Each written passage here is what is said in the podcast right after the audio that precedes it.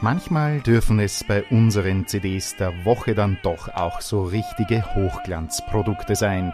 Vor allem, wenn sie so klingen wie das neue Puccini-Album des Tenors Jonathan Tettelmann.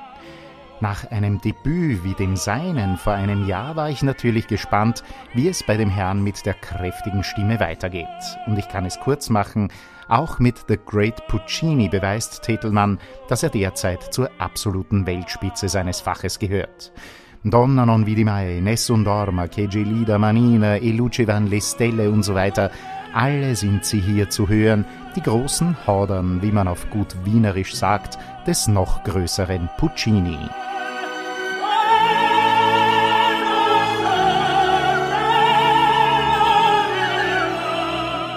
Jede dieser Arien klingt bei Tetelmann irgendwie wie eine sündige Nachspeise, bei der man nach zu viel das Gefühl hat, man hätte vielleicht früher aufhören sollen.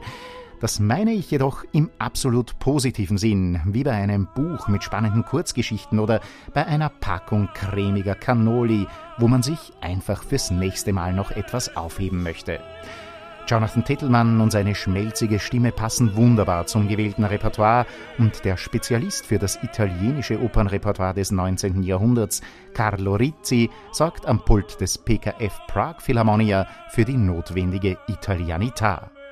Wir dürfen übrigens gespannt sein, was in den nächsten Wochen und Monaten zum Thema Puccini noch so alles auf uns zukommt, denn ich denke, kein Sänger oder keine Sängerin von Rang wird sich den 100. Todestag von Puccini nächstes Jahr als Anlass für ein neues Album entgehen lassen. Den großartigen Beginn dieser Feierlichkeiten unter Anführungszeichen liefert Jonathan Titelmann mit seiner tenoralen Verneigung vor dem großen Meister.